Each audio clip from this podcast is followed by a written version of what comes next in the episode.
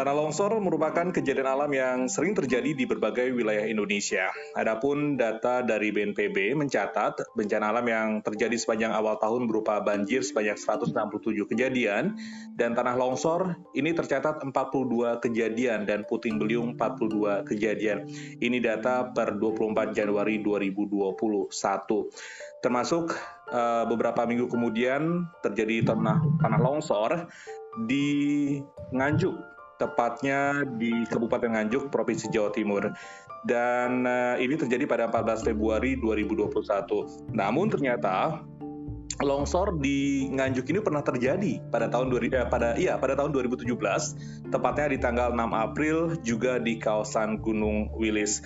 Kalau melihat sejumlah catatan memang ataupun jurnal, lokasi longsor di Nganjuk pada Februari dua ribu dua puluh satu ini menambah catatan panjang longsor di Kecamatan Ngetos dan Kecamatan Sawa, Sawahan di Kabupaten Nganjuk.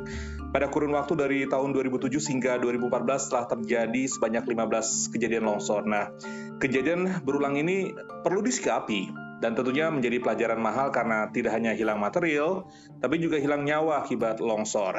Belajar dari longsor Nganjuk, inilah episode ke empat belas Top Disaster bersama saya Prihadi Adi, dan agar lebih komprehensif terkait dengan longsor Nganjuk ini, saya juga telah bersama dengan Profesor Amin Widodo, ahli geologi dari I T S, dan juga dosen mata kuliah bencana alam dan buatan dari manajemen bencana Universitas Airlangga. Selamat sore, Prof Selamat sore, Mas. Apa kabar, Prof? Maaf, alhamdulillah baik, sehat. Mengganggu waktu liburnya, Prof. Kita masih harus bicara terkait dengan uh, apa ini longsor Nganjuk, karena nggak cuma sekali dua kali terjadi ya, Prof. Ya. Kenapa, Prof? Jadi ya, kalau pertanyaan mungkin kenapa terjadi beberapa kali di, di bahkan di lokasi yang sama, Prof. Hmm. Jadi uh, kalau kita melihat sejarah di daerah itu yang pernah kita lihat, khususnya di kawasan Gunung Wilis, bahwa di daerah itu memang sudah statusnya sudah rawan sejak tahun dua ribu sebetulnya. Terus tahun dua ribu sebelas sudah mulai uh, longsor di beberapa tempat, terus dua ribu tujuh belas, dan terakhir sekarang ini. Jadi uh, mestinya kalau melihat seperti itu, maka seluruh keliling di Gunung Wilis tadi, mulai dari Nganjuk, Madiun, kemudian Ponorogo, kemudian uh, di Tulungagung, dan kemudian Kediri, semua ini pernah longsor. Artinya memang daerah itu rawan statusnya. Jadi nggak cuma terjadi di Nganjuk saja, tapi juga di lima kabupaten di sekitar kawasan Gunung Wilis yang berpotensi atau bahkan memang rawan longsor. Ya, betul.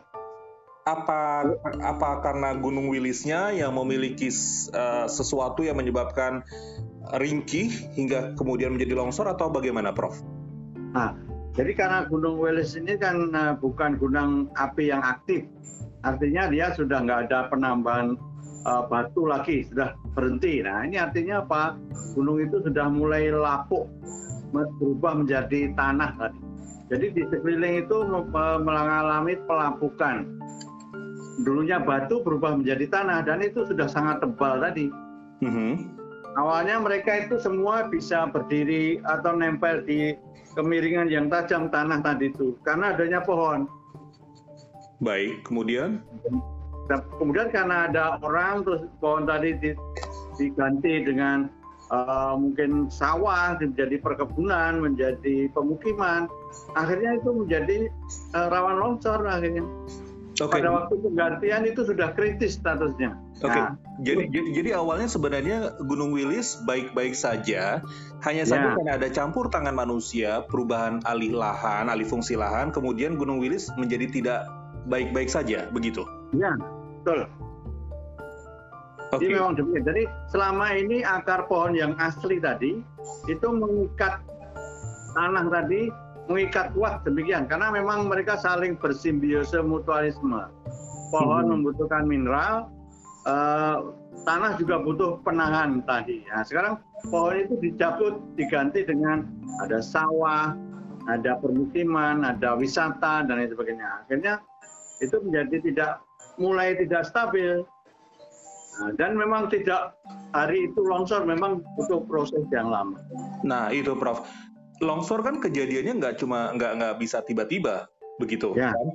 ada proses yang tadi Prof bilang kalau uh, ini sebenarnya memang sudah sudah sudah beresiko karena batu-batuan itu kemudian sudah menjadi tanah, kemudian ditambah lagi dengan uh, campur tangan manusia karena kebutuhan hidup mereka kemudian bercocok tanam di sekitaran kawasan Gunung Wilis.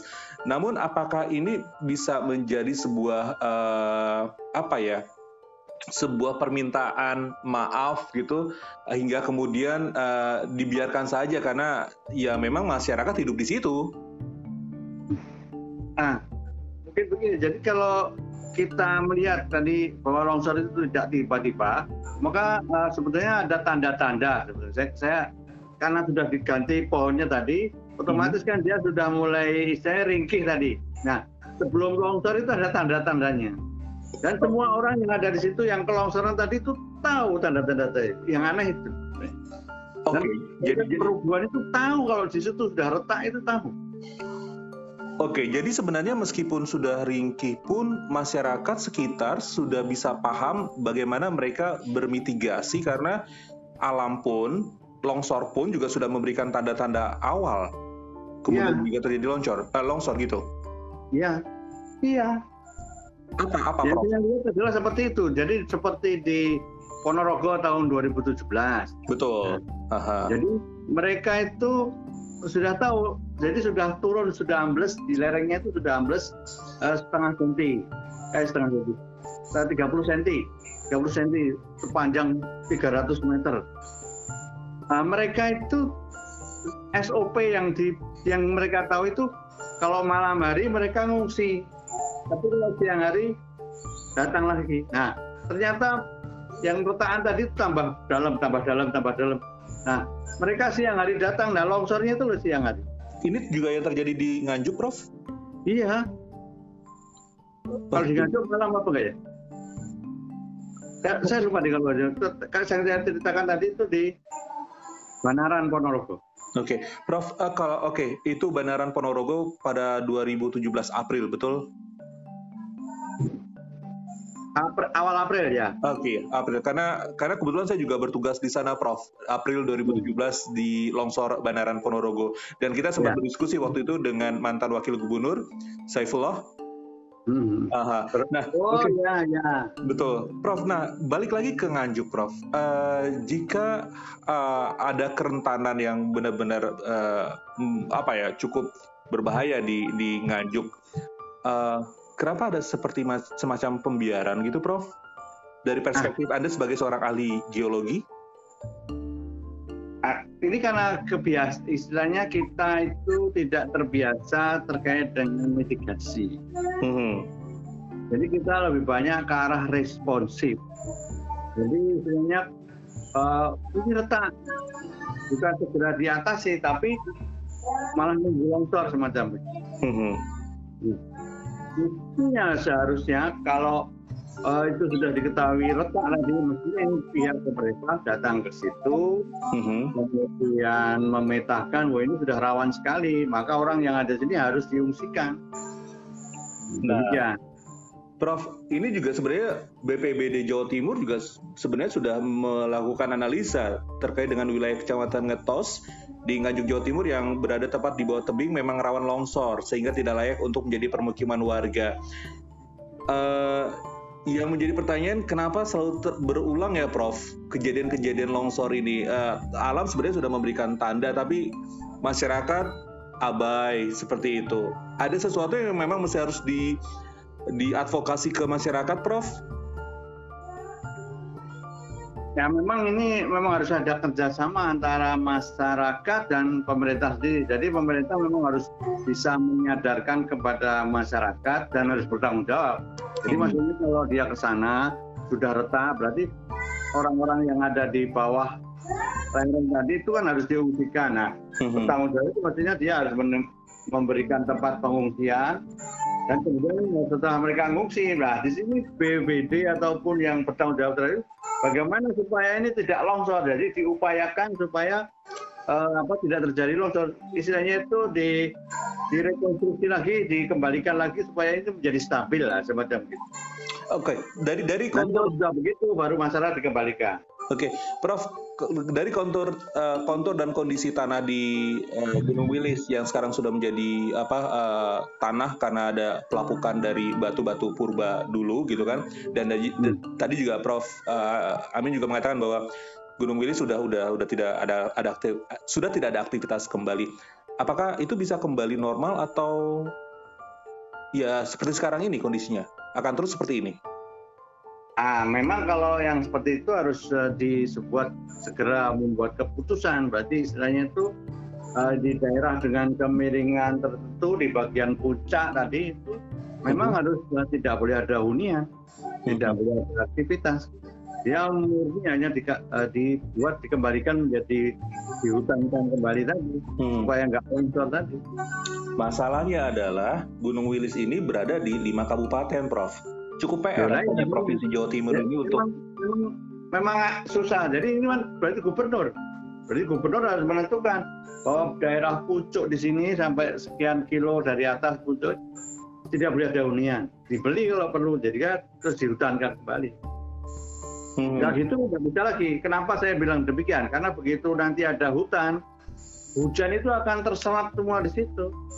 Jadi dia tidak mengalir di permukaan lereng tadi, dia masuk ke dalam tanah dan keluar sebagai mata air. Oke, okay, oke. Okay. Dan uh, B P B D Jawa Timur sendiri sebenarnya sudah uh, meminta untuk masyarakat untuk direlokasi, namun prakteknya tidak mudah. Sambil menunggu menyadarkan masyarakat untuk bisa direlokasi dari zona bahaya longsor seperti itu, ada hal yang ibaratnya dicicil dulu deh. Kondisinya membaik sambil kemudian perlahan-lahan masyarakat bisa sadar untuk mau direlokasi. Nah, jadi makanya tadi di rataan tadi itu harus diperbaiki. Jadi dengan teknologi bisa dengan uh, macam-macam lah supaya hmm. itu rataan tadi tidak tambah turun tapi segera berhenti. Hmm. Teknologi banyak sudah bisa memungkinkan teknik sipil bisa menyelesaikan yang. Oke, okay. Prof, kalau boleh uh, saya tanya lagi, Prof, sebenarnya uh, kemiringan lereng berapa derajat sih yang masih bisa aman untuk dibangun uh, rumah atau mungkin ditempati atau dihuni, Prof? Karena kan Maksudnya, di bawah, ka, ya, di, karena kan di Jawa Timur sendiri kan kawasannya kawasan pegunungan, Prof, ya. Dan masyarakat hmm. kebanyakan mereka hidup di di lereng-lereng gunung mungkin gitu kan. Nah, ya, ada betul. batas ada batas ada batas ininya nggak? Seberapa miring derajat yang yang masih bisa ditolerir deh, Prof? Uh, sebetulnya yang mempengaruhi longsor itu kemiringan kan hanya salah satu. Kemiringan Tapi hanya salah satu. Hanya salah satu. Jadi kemiringan itu hanya paling tidak jangan lebih dari tiga puluh derajat lah. Seperti itu. Oke. Okay. Kemiringan itu hanya salah satu. Terus yang faktor yang lain kan tadi tebal tanahnya tadi, mm-hmm. terus adanya vegetasi, mm-hmm. terus uh, adanya aktivitas manusia apa enggak di situ, terus hujan. Itu yang mempengaruhi ya banyak itu. Jadi kemiringan ya salah satu. Oke, okay. Prof, dua ribu tujuh belas kita belajar di uh, longsor Banaran, Ponorogo. Sekarang hmm. di dua ribu dua puluh satu di Februari kita kembali harus belajar lagi dari Nganjuk, eh, longsor Nganjuk gitu. Sementara di Jawa Timur kondisinya ya pegunungan juga gitu, Prof. Uh, hmm. Karakteristik itukah yang bagaimana kemudian pemerintah provinsi misalnya uh, memberikan penyadaran ke masyarakat untuk oke okay lah mereka sekarang hidup di uh, di di lereng-lereng gunung gitu karena bagaimana kemudian mereka bisa membekali ibaratnya resilience mereka sendiri, ketahanan mereka sendiri untuk sadar uh, kalau sudah hujan kalian berada di lereng gunung yang cukup riskan maka harus hati-hati seperti itu, Prof.